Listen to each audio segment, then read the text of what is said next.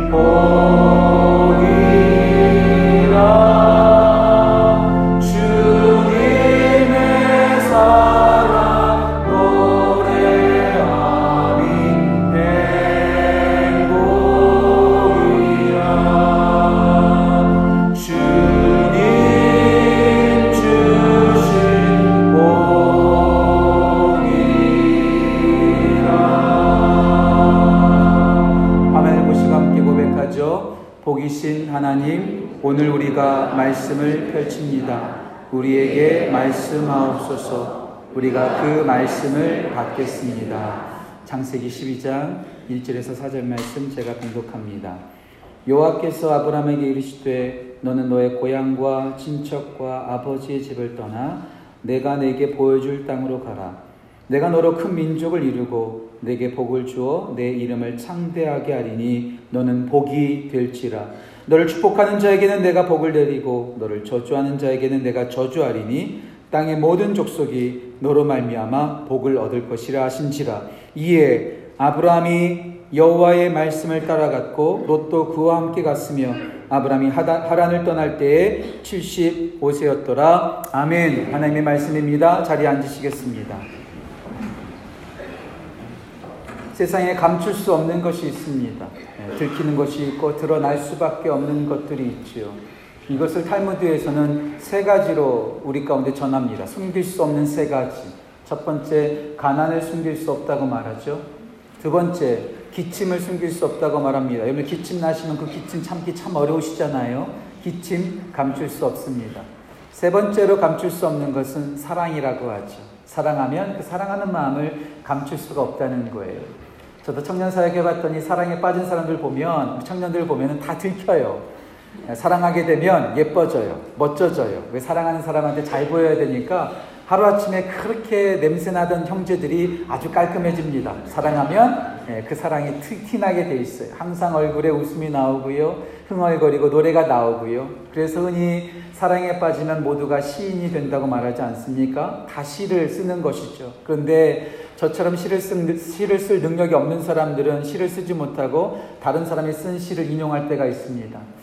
한국 사람들이 사랑에 빠졌을 때 많이 애용하고 애송하는 시 가운데 하나가 김춘수의 꽃이라는 시가 있습니다.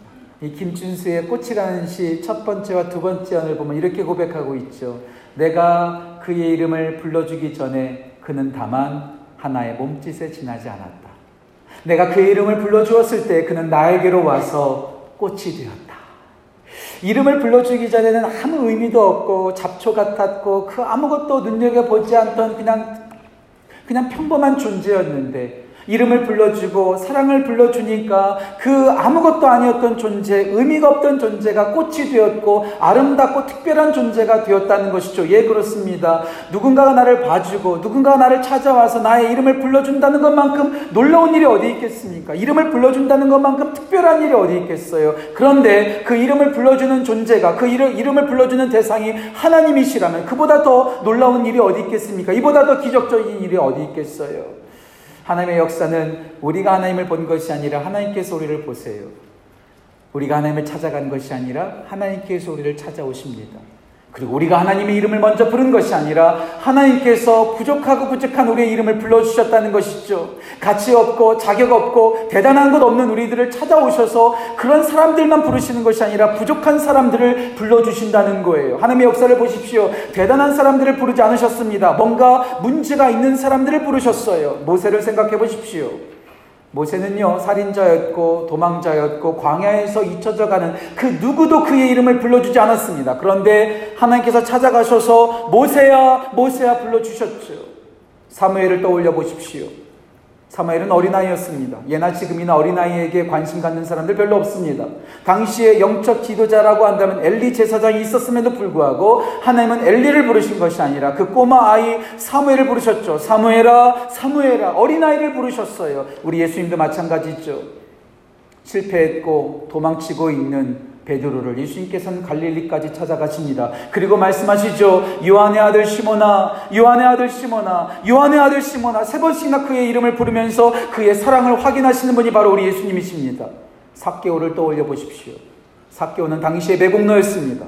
세리장이었어요. 가장 못된 사람이었죠. 그 누구도 사개오의 이름을 부르지도 않았고 사개오의 이름만 들어도 역겹다고 말했을 것입니다.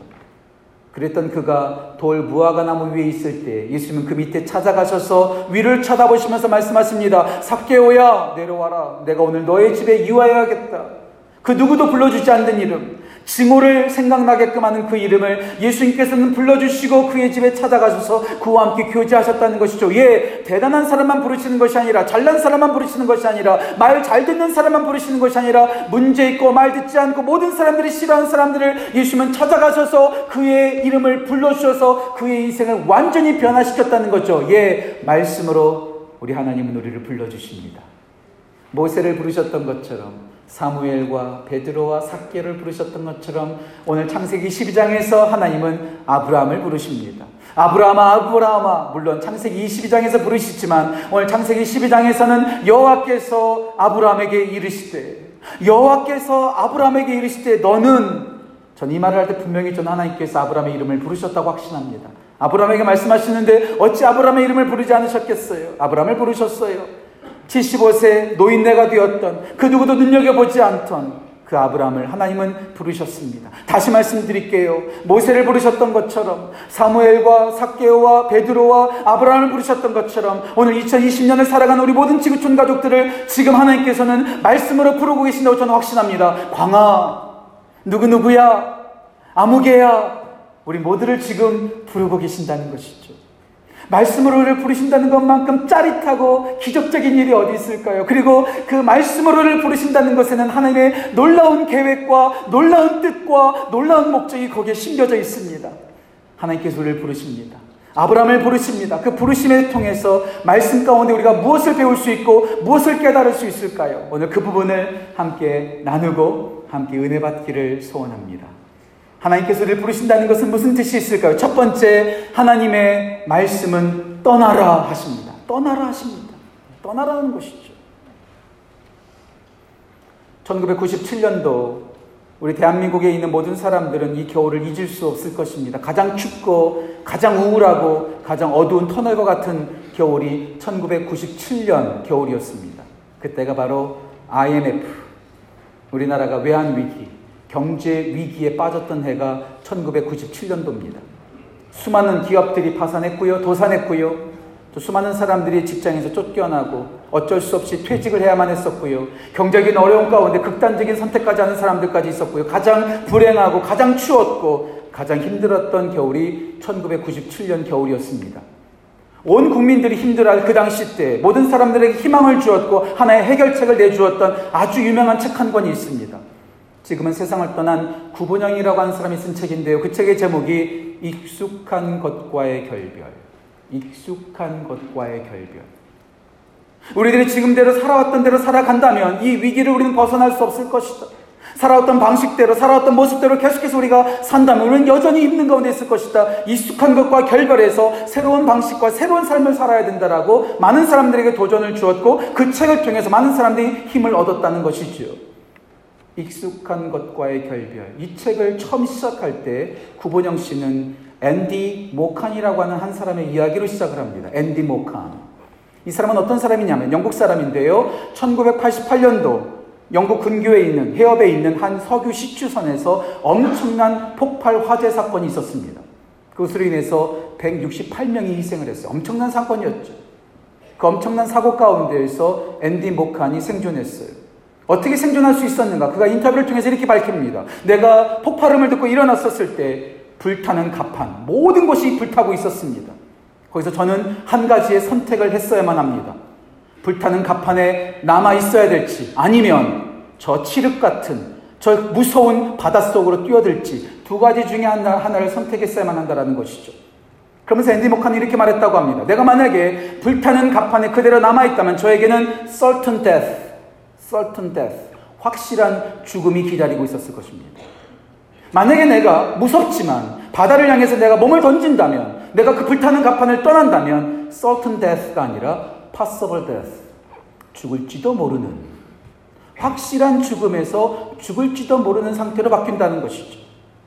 그래서 엔데모카는 거기서 모험합니다. 그 불타는 갑판을 박차고 그곳을 떠나서 바닷속으로 몸을 던집니다. 그리고 그는 살아났다라는 것이죠. 예, 그렇습니다. 우리가 그 불타는 갑판에 남아있다면, 그 문제 있는 곳에 그냥 그대로 남아있다면, 우리는 여겨, 여과 없이 죽고 말 것입니다. 떠나야 되는 것이죠. 그 자리를 박차고 떠나야지만 살 수 있다는 거예요. 한 가지 이야기만 더 해드릴까요? 이는 잘 아는 이야기입니다. 인도에서 원숭이를 사냥하는 방법이라고 잘 알려진 방법이 있죠. 원숭이를 사냥할 때 어떻게 하죠? 큰 바구니에다가 원숭이가 좋아하는 과일들을 집어넣습니다. 그리고 조그만 구멍을 내는 거예요. 손만 간신히 들어갈 수 있는 그런 구멍을 내는 거죠. 원숭이가 그 과일이 들어가 있는 바구니를 발견하고 손을 집어넣습니다. 그리고 바나나를 집죠. 빈손으로는 들어갈 수 있었지만 음식물을 잡고 과일을 잡은 손은 빠지지 않는 거죠. 그때 사냥꾼이 원숭이에게 다가간다는 거예요. 그러면 우리의 상식으로 보면 그 음식물과 과일을 놓고 내려놓고 도망치면 될 것인데 이 미련한 원숭이는 그것을 내려놓지 않는다는 거예요. 그 박스 안에 있는 그 바구니 안에 있는 그 음식물을 내려놓지 못한 채 그냥 사냥꾼한테 잡히고 만다는 거죠. 예, 그래요. 떠나지 않고는 살아갈 수 없습니다. 우리가 내려놓지 않고 포기하지 않고는 살아갈 수 없습니다. 그것이 죄의 자리라면, 그것이 하나님 보시기에 나쁜 죄라면, 그것에서 떠나고 그것을 버려야지만 우리는 살 수 있다는 거예요. 그래서 하나님께서 말씀하십니다. 떠나라고 말씀하십니다. 너가 있는 그 자리, 편안한 자리, 잘못된 자리, 너를 죽어가게 하는 그 자리에서 벗어나라 말씀하십니다. 이스라엘 백성들에게 말씀하시죠. 애굽에서 떠나라. 내가 너에게 보여줄 땅으로 가라. 주님께서 말씀하십니다. 예수님이 제자였던 마태는 제자가 되기 전에 어떤 사람이었죠? 그도 역시 세리였습니다. 세관에 앉아 있었습니다. 예수님께서 그 세관을 떠나게 하십니다. 그 직업에서 떠나게 하십니다. 잘못된 장소에서 떠나게 하십니다. 예, 말씀이 임하면 우리는 그 자리에 있는 것이 아니라 하나님께서 싫어하는 그 장소, 죄악과 저주가 가득한 장소에서 떠나게 된다는 것이죠. 하나님께서 아브라함에게 말씀하십니다. 아브라함아. 이 말씀을 들었을 때 아브라함은 어디에 있었을까요? 어떤 장소에 있었을까요? 오늘 본문 말씀 속에서는 우리가 찾아볼 수 없지만 장세기 11장 31절에서 아브라함이 어디 있었는지를 우리는 정확하게 알 수 있습니다. 장세기 11장 31절 말씀 제가 읽어드릴게요. 이렇게 나와 있습니다. 데라가 그 아들 아브람과 하란의 아들 그의 손자 롯과 그의 며느리 아브람의 아내 사례를 데리고 갈대아인의 우르를 떠나 가나안 땅으로 가고자 하더니 하란에 이르러 거기 거류하였다라고 되어 있습니다. 두 장소가 나오죠. 갈대아인의 우르라는 지역과 하란이라는 장소가 나옵니다. 이 말씀을 들었을 때가 갈대아인의 우르에 있었는지 하란에 있었는지 아직도 설왕설래하고 아직도 연구하는 학자들이 많이 있습니다. 저는 두 가지 장소를 다 보고 싶어요. 갈대아인의 우르라는 지역은 어떤 지역일까요? 그 지역을 이끌어서 어떤 학자들은 바벨이라고 말합니다. 이 바벨이라는 그 단어의 뜻이 뭘까요? confuse. 혼란스럽다. 혼잡하다라는 뜻이에요. 예, 그도 그럴 것이 그 지역은 우상숭배가 가득했습니다. 여러 다양한 다신교들을 섬겼던 곳이 바로 갈대아우르 바벨론 지역이었어요. 하나님은 아브라함이 여러 우상들을 섬기는 그 혼잡하고 혼란한 곳에 있기를 원하지 않으셨어요. 그곳을 떠나라 말씀하고 계시는 거죠. 하란은 어떤 지역일까요? 갈다우르를 떠나서 중간에 머물렀던 그 하란이라는 그 도시의 이름의 뜻은 메말라 있다. 황폐하다. 건조하다라는 뜻이 있어요. 예. 아브라함의 인생이 바로 그랬습니다. 자녀가 없었거든요. 열매가 없었어요. 아무것도 가진 것이 없었어요. 저주받은 인생이었어요. 창피하고 부끄럽고 정말 쓸쓸한 인생의 아브라함이었습니다. 그런 그곳에서 하나님은 떠나라 하시는 거예요. 하나님이 아닌 다른 이상한 것들을 섬기는 혼란하고 혼잡한 곳에서 떠나라. 열매가 없고 황폐하고 건조하고 메말라 있는 그 지역에서 너희는 떠나라. 지금 아브라함에게 말씀하고 계시는 것이죠. 예, 그렇습니다. 우리는 떠나야 합니다. 잘못된 곳에 있다면 그것을 떠나야 합니다. 열매가 없는 곳이라면 떠나야 합니다. 말씀이 임하면 우리는 그대로 살아갈 수 없죠. 있는 그대로 살아갈 수 없습니다. 우리는 떠나게 됩니다. 버리게 됩니다. 성경에서 말하는 진짜 복이 뭘까요? 제가 자주 말씀드리죠. 여러분들 귀에 닳도록 말씀을 드리죠. 성경에서 말하는 복은 오래 사는 거 아니에요. 돈 많이 버는 거 아니에요. 성공하는 거 아니에요. 인정받는 거 아니에요. 진짜 성경에서 말하는 복은 뭘까요? 시편 1편 1절에서 말합니다. 복 있는 사람은 악인들의 꾀를 따르지 아니하고 죄인들의 길에 서지 아니하고 오만한 자들의 자리에 앉지 않는 것 악인을 따라가지 않고 죄인과 함께하지 않고 교만하고 오만한 자들과 함께하지 않는 것이 바로 복된 사람이라는 것이죠. 그렇게 복되기 위해서 뭐가 필요하죠? 오직 여호와의 말씀을 즐거워하여 그 율법을 주야로 묵상하는 자로. 죄를 따라가지 않고 죄의 길에 머물지 않고 죄를 붙잡지 않고 말씀을 따라 살아가는 것 이것이 진짜 복이라는 거죠. 왜요? 말씀이 우리 가운데 임하면 우리는 죄에 머물지 않습니다. 죄를 붙잡지 않습니다. 우리는 달라질 것입니다. 그러니까 우리가 말씀을 가까이. 제가 좋아하는 말씀 가운데 이런 말씀이 있습니다. 시편 119편 10절 말씀입니다. 다시 말씀드릴게요. 시편 119편 10절에 이렇게 나와 있습니다. 내가 주께 범죄하지 아니하려 하여 주의 말씀을 내 마음에 두었나이다. 내가 주께 범죄하지 않기 위해서 주의 말씀을 내 마음에 두었나이다. 예, 말씀 붙잡은 자는 죄 가운데 머물러 있지 않습니다. 말씀을 붙잡고 있는 자는 죄를 붙잡지 않습니다. 죄의 자리에서 떠나요. 죄를 버려요. 그리고 우리는 하나님의 뜻을 따라갈 수 있게 되는 것이죠. 제가 말씀에 대한 설교를 하면서 최근에 가장 많이 인용하는 신학자 중에 한 사람이 J.I. 페커, 제임스 페커라는 하는 사람을 많이 인용합니다. 제임스 페커가 아주 재미있는 얘기를 했어요. 아주 놀라운 얘기를 했어요. 잘 들어보세요. 이분 이런 말 했습니다. 내가 만약에, 내가 만약에 사탄이라면, 내가 만약에 악마라면, 나의 최우선의 목표는 사람들이 성경 공부를 하지 못하게 하는 것일 거다. 내가 만약에 사탄이라면, 내가 만약에 악마라면 사람들이 성경 공부하지 못하게 하는 것이 나의 최우선의 목표일 것이죠. 왜요? 말씀을 펼쳐서 말씀을 공부하고 읽고 듣고 연구하고 암송하고 묵상하다 보면 죄를 떠나게 되기 때문에 죄를 버리기 때문에 어떻게 해서든지 말씀 공부하지 못하게 할 것이라는 거예요. 오늘 제가 광고했죠. 오늘 제가 우리가 영상 광고를 보여주었죠. The Bible, 귀납법적 성경 공부, 가스펠 프로젝트, 컴퓨터 성경 필사반. 에이, 뭐 다음에 하지 뭐. 에이, 뭐또 뭐 하나 또, 뭐, 왜또 해? 남들이 하겠지. 죄송합니다. 그 말은 사탄이 주는 말입니다. 사탄은 어떻게 해서인지 못 받게 해요. 성경공 안에 들어가세요. 말씀을 읽고 듣고 연구하고 묵상하고 암송해서 그 말씀이 우리 가운데 있을 때 우리는 죄의 자리를 떠나게 될 것입니다. 우리는 죄를 버리게 될 것입니다. 아브라함은 그 말씀을 들었어요. 그리고 하나님께서 말씀하십니다. 너는 고향과 친척과 아버지의 집을 떠나라. 그 혼란한 곳에서 떠나라. 그 혼잡한 곳에서 떠나라. 그 열매 없는 곳에서 떠나라. 말씀하고 계시는 것이죠. 오늘 주님께서 우리를 부르십니다. 우리 지구촌 가족들 한 명한 한 명을 부르십니다. 그 죄의 자리에서 그 혼란함과 그 황폐한 곳에서 떠나라 부르십니다. 그 말씀을 들으시는 그 부르심을 듣는 우리 모든 지구촌 성도들 되시기를 간절히 원합니다. 하나님의 말씀은 떠나라 하십니다. 두 번째, 하나님의 말씀은 따르라 하십니다. 따르라. 따르라. 죄에서 떠나는 거 참 중요해요. 하지만 떠난다고 해서 다 문제가 해결되는 거 아닙니다. 죄를 버리는 거 참 중요합니다. 하지만 죄를 버렸다고 해서 문제가 다 사라지는 것 아닙니다. 죄를 떠났다면 우리는 이제 바른 장소를 향해 가야 합니다. 죄를 버렸다면 그 빈손을 그냥 빈 상태로 내버려 둔 것이 아니라 거기에 올바르고 바른 것들을 채워 넣어야만 합니다. 떠나는 것은 올바른 장소로 도착할 때 그 떠남이 의미가 있는 것이고 내려놓음이 의미가 있는 것은 그 내려놓은 빈손에 올바른 것을 붙잡을 때만이 그것이 진짜 의미가 있는 것이죠. 그래서 하나님은 떠나라만 말씀하지 아니하시고 어디로 가야 될지까지 말씀하십니다. 오늘 어떻게 말씀하실까요? 너는 고향과 친척과 아버지의 집을 떠나 1장 후반 1절 후반부 내가 내게 보여줄 땅으로 가라. 내가 내게 보여줄 땅으로 가라. Go to the land. I will show you. I will show you. 왜 하나님께서는 여기서 미래형을 쓰셨을까요? I have shown you. 내가 너에게 보여주었다. I show you. 내가 지금 보여주고 있다 말씀하지 아니하시고 왜 I will show you 보여줄 땅으로 가라 하셨을까요? 이 미래형의 말씀에는요. 저는 크게 두 가지의 의미가 있다고 생각합니다. 두 가지의 의미. 첫 번째는 인도하심입니다.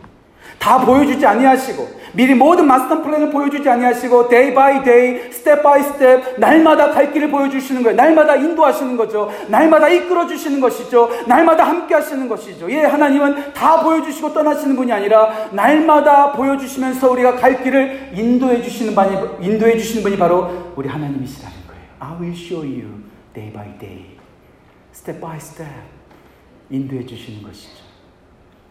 두 번째 의미는 뭘까요? 저는 trust. 신뢰라고 생각합니다. 신뢰. 하나님께서 인도하실 때 신뢰해야 된다는 것이죠.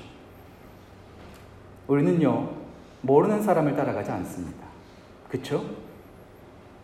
능력 없는 사람을 쫓아가지 않습니다. 부족한 사람을 따라가지 않습니다. 약속을 지키지 않고 맨날 거짓말만 하는 사람 쫓아가지 않고 따라가지 않습니다. 어떤 사람을 따라가나요? 알고 있는 사람, 잘 아는 사람, 능력이 있는 사람, 완벽한 사람, 약속을 잘 지키는 사람, 그런 이들을 우리는 따라가지요. 예, 우리가 하나님의 인도하심을 받는다는 것은 우리를 인도하시는 그 하나님을 신뢰한다는 뜻이 거기에 심어져 있는 거예요. 지난주 이동호 목사님 설교를 제가 팟캐스트로 듣는데, 목사님께서 역시 제임스 패커의 이야기를 하시더라고요. 그러면서 제임스 패커가 The Prayer, 기도라는 책에서 하나님을 일곱 개의 피로 소개했더니 일곱 개의 피, 알파벳 피.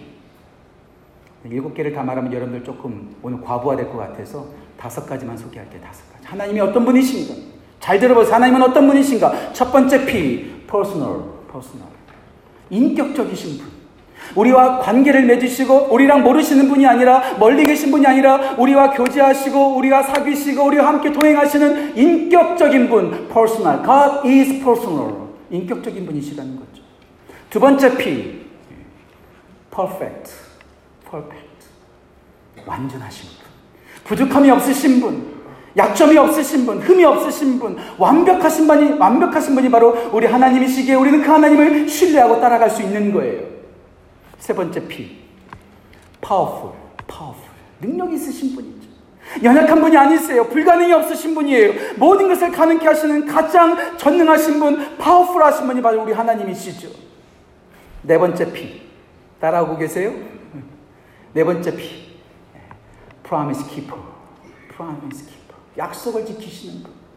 우리 하나님은 식언치 않으십니다. 거짓말하지 않으십니다. 후회도 없으십니다. 하나님께서 말씀하신 것은 반드시 이룹니다. 모든 사람들은 자기가 한 말을 지키지 못할 때가 많이 있지만 우리 하나님은 약속하신 것을 분명히 이루시는 분이기 때문에 우리는 신뢰하면서 따라갈 수 있습니다. 하나님은 personal, 인격적이신 분, 나를 잘 알고 계시는 분. 하나님은 perfect, 완전하신 분. 하나님은 파워풀, 전능하신 분. 네 번째, 하나님은 promise keeper, 약속을 지키시는 분. 근데 전 다섯 번째가 제일 좋아요. 만약 다섯 번째. 파트너. 파트너. 아버지 되신다는 거지. 우리 하나님이 아버지가 되신다는 거예요. 자녀에게 나쁜 일 하고 싶어 하는 그런 부모가 어디 있겠습니까? 자녀를 골탕 먹이는 부모가 어디 있겠어요? 자녀에게 무조건 좋은 것을 해주고 싶어 하는 마음이 바로 부모의 마음이 아닐까요? 예수님도 말씀하셨죠. 마태복음 7장 7절에서 9절 말씀. 아들이 떡을 달라 하는데 돌을 줄 자가 어디 있고 생선 달라 하는데 뱀을 줄 자가 어디 있느냐 하물며 악한 자라도 자식에게 좋은 걸 줄 줄 알거든. 하늘에 계신 너희 아버지께서 좋은 것으로 너에게 주시지 않겠느냐? 예 그래요. 아직 우리는 최종점을 모르고 오는 일밖에 모르지만 우리가 하나님의 신뢰함으로 그 인도함을 받을 수 있는 것은 우리 주님께서 우리의 아버지가 되어주시기 때문에 가장 좋은 것을 주시려는 확신이 있기 때문에 우리는 따라갈 수 있는 것이죠 하나님께서 우리를 그렇게 인도해 주세요. 우리를 알고 계시고 완전하시고 능력 있으시고 약속을 지키시고 우리의 아버지가 되시는 분이 우리를 인도하십니다. 어떻게 인도하실까요? 2절 말씀 보실까요? 사도행전 창세기 12장 2절 말씀 제가 읽겠습니다. 이렇게 나옵니다. 내가 너로 큰 민족을 이루고 내게 복을 주어 내 이름을 창대하게 하리니 너는 복이 될지라. 내가 너를 크게 할 거야. 내가 너의 이름을 내줄 거야. 내가 너를 복 그 자체가 되게 해줄게. 우리를 골탕 먹이시고 오늘 고통의 자리로 인도하시는 것이 아니라 하나님께서 우리를 복된 자리로 인도하신다는 거죠. 그래서 저는요, 오늘 우리가 예배 마칠 때도 부르겠지만 전 주님 말씀하시면이란 찬양이 참 좋아요. 주님 말씀하시면 내가 나아가겠습니다. 주님 뜻이 아니면 내가 멈춰 서겠습니다. 나의 가고 서는 것이 주님의 뜻에 있습니다. 주님의 말씀에 있습니다. 내가 가고 싶은 곳, 내가 원하는 곳, 내가 보기에 좋은 곳으로 가는 것이 아니라 내가 가고 싶지 않은 길이라 할지라도 주님께서 가라 하시면 그곳으로 가겠습니다. 왜요? 그 길이 내가 생각하기에는 아니라 할지라도 하나님 보시기에는 완전하시고 능력이 있으시고 약속을 지키시고 나를 잘 아시고 나의 아버지가 되시는 주님께서는 나에게 가장 최적의 장소가 그곳인 줄 알기 때문에 그 말씀 따라가는 것이지요. 우리 주님께서 말씀하십니다. 너는 죄의 자리에서 떠나라. 그리고 내가 인도하는 곳으로 따라가라. I will show you. 말씀하십니다. 그 하나님의 말씀을 듣고 그 말씀을 따라가는 복된 우리 지구촌 가족들, 지구촌 성도님 되시기를 간절히 소원합니다. 떠나라 하십니다. 따르라 하십니다. 마지막 세 번째, 하나님의 말씀은 우리에게 나누라 하십니다. 나누라고 말씀하십니다. 벌써 2년 전이네요. 2018년 겨울에 하나의 큰 기사를 제가 신문에서 본 적이 있습니다. 여러분들 아마존 아세요? 아마존? 지금도 아마존 하면 브라질에 있는 강 이름 생각하시는 분들 계시나요? 아마존은 미국에서 가장 큰 기업인 온라인 쇼핑몰 아닐까요? 정말 모든 사람들이 아마존을 다 애용하고 있어요. 그런데 그 아마존의 second headquarter, 제2의 본사의 장소를 지금 찾고 있다는 그런 기사였습니다. 그리고 그 아마존이라는 그 회사의 headquarter를 유치하기 위해서 미국과 캐나다에 있는 238개의 도시가 치열한 경쟁을 했다고 합니다. 우리 도시에 오라고, 우리 주에 오라고, 우리 지역에 오라고 치열한 경쟁을 했다는 거죠. 그리고 그런 치열한 경쟁 끝에 여러분들도 많이 들어보셨겠지만 버지니아, 우리 가까운 버지니아 내셔널 랜딩이라고 하는 도시를 결정했다는 그런 소식이었습니다. 모르겠습니다. 지금 어떻게 됐는지. 전 전문가가 아니기 때문에. 그런데 그 신문 기사를 보니까 그 아마존의 헤드코러가 들어오는 것 때문에 그 지역에 2만 5천 개 일자리가 창출될 것이고 주택지가 만들어질 것이고 학교가 들어올 것이고 여러 가지 교통 인프라가 들어올 것이다. 그리고 더 나아가서 버지니아는 그 아마존 때문에 세금의 수입을 엄청나게 기대하고 있다라는 그런 어, 기사였습니다. 물론 아마존이 들어오는 것 때문에 괜히 집값 올라가고 교통 혼잡해지는 그러한 것 때문에 반기지 않는 사람들도 있었지만 대부분 다 반기고 있더라고요. 그 기사를 보는데 또다시 직업병이 발동됐어요. 그 기사를 우두커니 보다가 교회가 아마존과 같아야 되는데, 교회가 아마존과 같아야 되는데, 교회 이쪽에 우리 교회를 세워주십시오. 여기 들어와서 교회를 세워주십시오. 당신들이 필요합니다. 당신이 들어와야지 우리가 삽니다. 교회가 이런 말을 들어야 되는데, 교회는 오히려 반대의 말을 듣고 있는 것은 아닐까? 예수를 믿는 사람들이 이런 말을 들어야 되지 않을까? 여기로 와서 우리 가운데 복을 주십시오. 우리 가운데 복을 나눠주십시오. 당신이 필요합니다라는 말을 들어야 되는데 우리는 다른 반대의 말을 듣고 있는 것은 아닐까? 제가 자주 말씀드리죠. 예수를 믿는 사람들은 어떤 사람이라고요? 복이 있는 곳을 찾아다니고 좋은 곳을 찾아다니는 사람들이 아니라 복이 없는 곳을 골라 골라 가서 그곳에 복을 끼치고 복을 나누는 사람들이 되어줘야 된다고요. blessing chaser, blessing taker가 아니라 blessing giver, blessing share가 되어줘야 된다고요. 하나님의 사람들은 복이 있는 곳을 쫓아다닌 것이 아니라 복이 없는 곳에 가서 그곳에 복을 부르는 사람이었습니다. 대표적인 사람이 요셉이었죠. 요셉은 보디발의 집에 갔더니 요셉 때문에 보디발의 집이 복을 받아요. 요셉이 감옥에 갔더니 감옥이 달라져요. 요셉이 애굽의 총리가 되었더니 애굽 전체가 복을 받습니다. 요셉이 복덩어리였어. 요셉이 가는 곳이 복이 임하는 것이죠. 신약에도 대표적인 또 한 사람이 있죠. 사도 바울입니다. 사도 바울이 로마 가이사에게, 가이사에게 상고하면서, 상소하면서 그가 배를 타고 로마로 향합니다. 그때 유라굴로라고 하는 광풍을 만났죠. 모두가 다 죽게 되었습니다. 모두가 다 절망했죠. 그때 사도 바울이 그 수많은 사람들 앞에서 말합니다. 여러분이요, 이제 안심하십시오. 하나님께서 여러분들 다 죽지 않으십니다. 다 살 것입니다. 예. 바울이 사명이 있기 까닭에 바울 때문에 그 배에 있었던 276명이 다 살았어요. 근데요, 반대의 경우도 있었다는 거 아세요? 그 반대의 경우가 누굴까요? 요나입니다, 요나. 하나님께서 요나에게 말씀하시죠. 너는 니느웨로 가라. 그런데 그 말씀을 불순종해서 어디로 가죠? 다시스로 갑니다. 다시스로 가기 위해서 배를 탑니다. 그 배를 탔더니 그 배가 큰 폭풍을 만나요. 왜 폭풍을 만났죠? 재수가 없었나요? 함께 했던 선원들이 잘못했나요? 아니요. 불순종했던 요나 때문에 그 배에 타고 있던 사람들까지 목숨의 위기를 경험합니다. 예, 여러분들은 요나와 같은 삶을 살고 계십니까? 아니면 바울과 같은 삶을 살고 계십니까? 여러분들 때문에 주에 있는 사람들이 오히려 고통을 겪고 눈물을 흘리고 힘들어하고 있습니까? 아니면 바울 때문에 옆에 있는 사람들이 살고 축복을 받고 생명을 얻게 되고 있습니까? 우리 하나님의 사람들에게 하나님께서 복을 주세요. 복을 주시는 이유는 우리끼리 잘 먹고 잘 살고 건강해서 사람들 앞에 간증하면서 떵떵거리면서 살라 우리 가운데 복 주시는 거 절대 아닙니다. 우리 가운데 복을 주시는 이유는 우리가 그 받은 복을 가지고 나누라는 거예요. 오늘 아브라함에게 너의 이름을 창대하게 할 거야. 너를 큰 민족으로 세울 거야. 네가 복 그 자체가 될 거야라고 말씀하시는 것은 아브라함만 잘 먹고 잘 살라고 이렇게 말씀하신 거 아니에요. 그 이유가 있죠. 3절 말씀 보실까요? 3절에 하나님께서는 이렇게 말씀하십니다. 너를 축복하는 자에게는 내가 복을 내리고 너를 저주하는 자에게는 내가 저주하리니 땅의 모든 족속이 땅에 있는 모든 사람들이 너로 말미암아 아브람으로 말미암아 복을 얻을 것이라. 너만 잘 먹고 잘 살고 떵떵거리면서 위대한 간증하면서 사람들의 부러움을 사는 존재가 아니라 너를 통해서 모든 사람들이 구원을 얻을 거야. 너를 통해서 모든 사람들이 복을 받을 거야. 예 그래요. 나로 인해서 복을 끼치는 거죠. 화를 부르는 것이 아니라.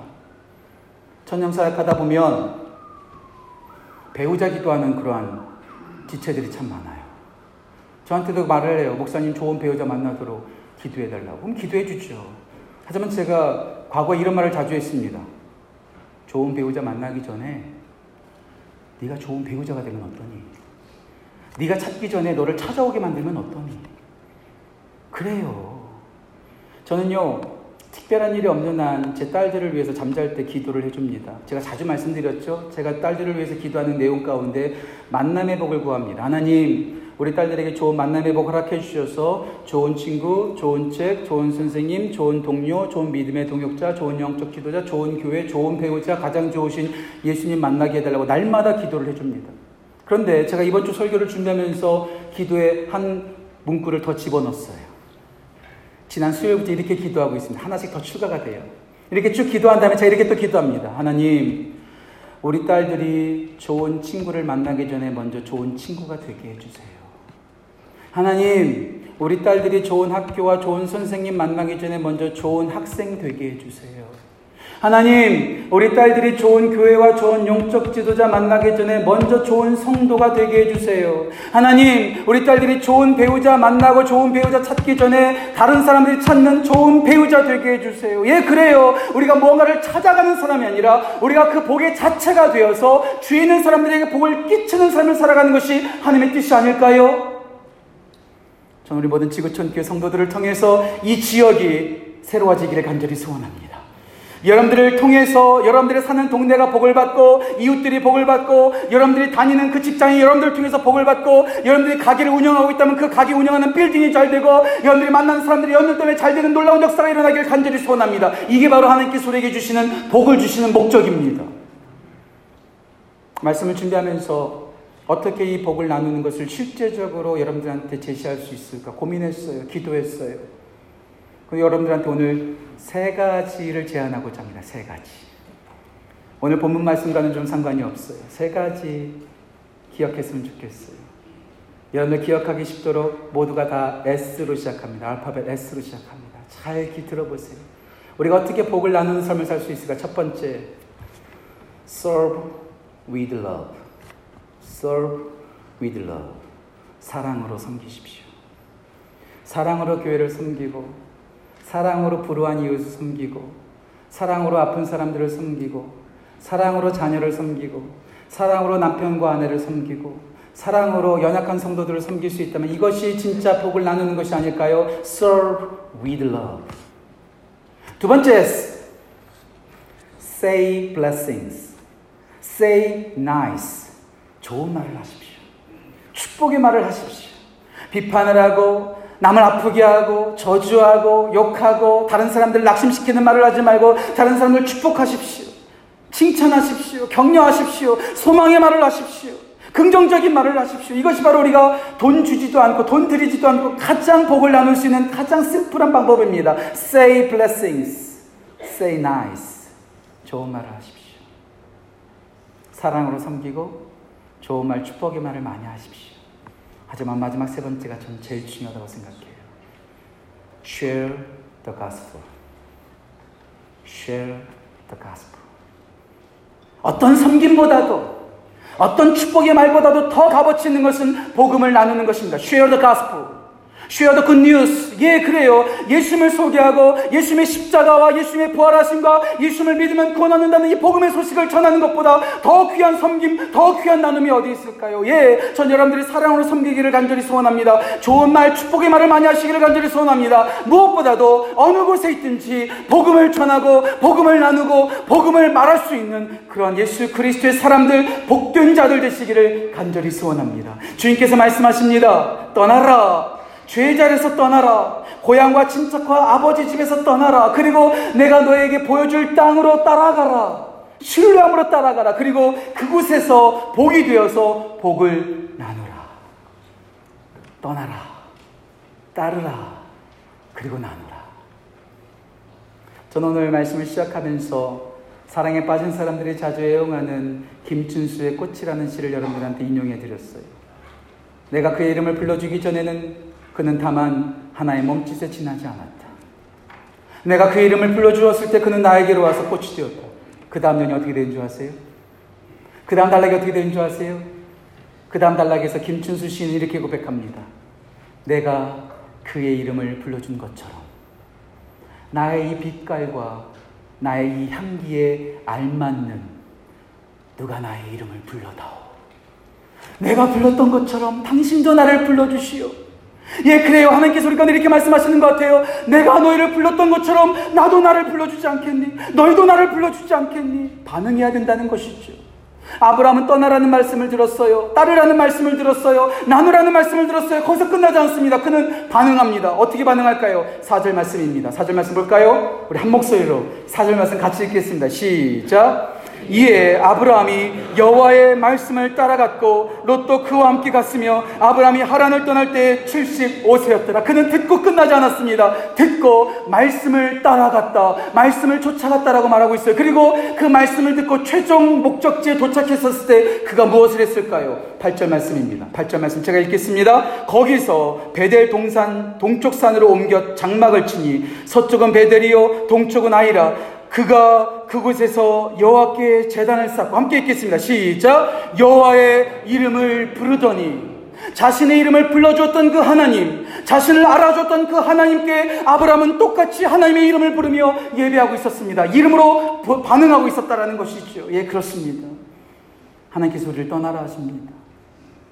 따르라 하십니다. 나누라 하십니다. 그리고 우리를 복의 자리로 인도하시는 거죠. 그럼 우리도 동일하게 그 말씀에 순종으로 반응하고 그 말씀을 통해서 하나님을 부르는 것, 우리 가운데 필요한 것이 아닐까요? 전 설교 시간에 한번 인용했는데요.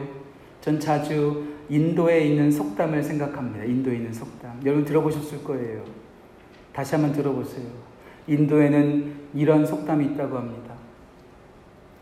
잠자는 사람은 깨울 수 있지만 잠든 척 하는 사람은 깨울 수 없다. 잠든 사람은 깨울 수 있지만 잠든 척 하는 사람은 깨울 수 없다. 하나님께서 우리에게 떠나라 말씀하십니다. 나를 따라오라 말씀하십니다. 그리고 복을 나누라 말씀하십니다. 그럼에도 불구하고 우리는 지금 잠든 척 하고 있는 것은 아닐까요? 들은 채만 차는 것은 아닐까요? 아브라함이 자신에게 떠나라 그리고 따르라 나누라 말씀하셨을 때 그가 그 말씀을 쫓아갔고 그 하나님의 이름을 불렀던 것처럼 우리도 깨어서 깨어서 그 말씀에 반응하는 복된 지구촌 가족 되시기를 간절히 선포합니다. 시간 함께 나눠서 함께 기도할까요? 하나님 아버지, 오늘 가운데 주신 말씀, 우리 가운데 부르고 계신 그 말씀을 듣겠습니다. 떠나라 하실 때 우리가 부적절한 곳에서 떠나게 하시고, 따르라 하실 때 우리가 하나님을 신뢰하며 따라가게 하시고, 더 나아가 우리 가운데 주신 그 사명을 따라 복을 나누는 삶, 사랑으로 섬기고, 좋은 말을 하고 무엇보다도 예수 그리스도의 복음을 나누는 복된 삶 살아가는 우리 모두 되게 하여 주옵소서. 주신 말씀 기억하면서 함께 기도하며 접해 나아갑시다. 기도하겠습니다. 하나님 아버지 감사합니다. 우리 가운데 은혜를 더하셨습니다 오늘 우리에게 말씀하시고 우리 이름을 불러주시며 우리를 초청하심에 감사합니다. 아브라함에게 떠나라 하셨던 것처럼 우리가 떠날 곳이 어디 있는지요? 우리가 버려야 될 죄가 무엇이 있는지 하나님 저를 불쌍히 여겨주시고 죄의 자리에서 떠나고 죄를 버리는 하나님의 순결한 백성으로 세워질 수 있도록 인도하여 주옵소서. 떠나는 것으로 끝나지 않게 하시고 하나님의 신뢰함으로 day by day, step by step 주님을 따라가는 복된 자들 될 수 있도록 주여 인도하여 주옵소서 복을 받는 자로 끝나지 않게 하시고 주신 복을 나누고 복을 끼치는 자들 화를 부르는 자가 아니라 복을 끼치는 자들로 반응하는 우리 모두 될 수 있도록 인도해 주셔서 주의 말씀 따라 우리 모두가 승리할 수 있도록 주여 인도하여 주옵소서. 함께 찬양합시다. 주님 말씀하시면 내가 나가리다 주님 뜻이 아니면 내가 멈춰서리다 나의 가고 서는 곳 주님 뜻에 있으니 오 주님 나를 이끄소서. 주님 말씀하시면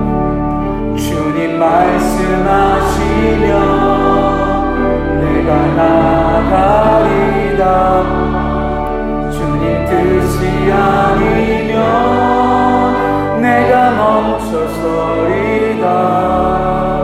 나의 가고 서는 것 주님 뜻에 있으니 오 주님 나를 이끄소서. 뜻하신 그곳에 뜻하신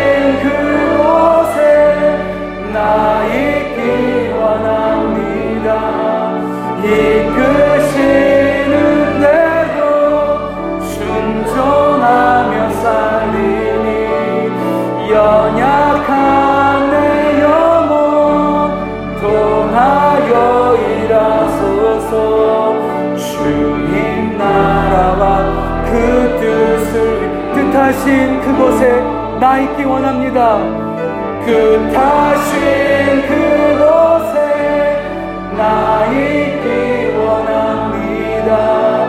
이끄시는 대로 순종하며 살리니 연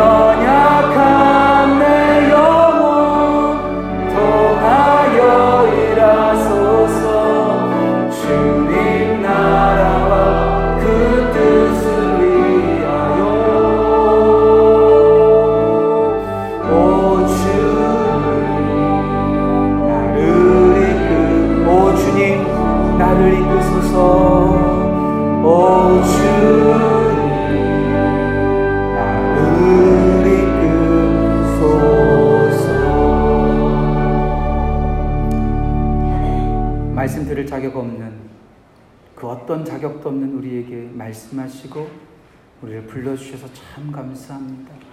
그 부르시는 그 음성과 그 말씀에 아브라함이 반응했던 것처럼 반응하고 우리도 하나님의 이름을 부르는 하나님의 백성 되게 하여 주옵소서. 지금은 우리 주 예수 그리스도의 은혜와 하나님의 사랑과 성령의 교통하심이 따르라, 떠나라, 나누라 이 말씀을 따라 반응하는 삶을 살기로 다짐한 우리 모든 지구촌 가족들의 삶 가운데 그 가정 가운데 자녀들 위해 모든 것 위에 영원토록 함께 하시기를 간절히 축원하옵나이다. 아멘.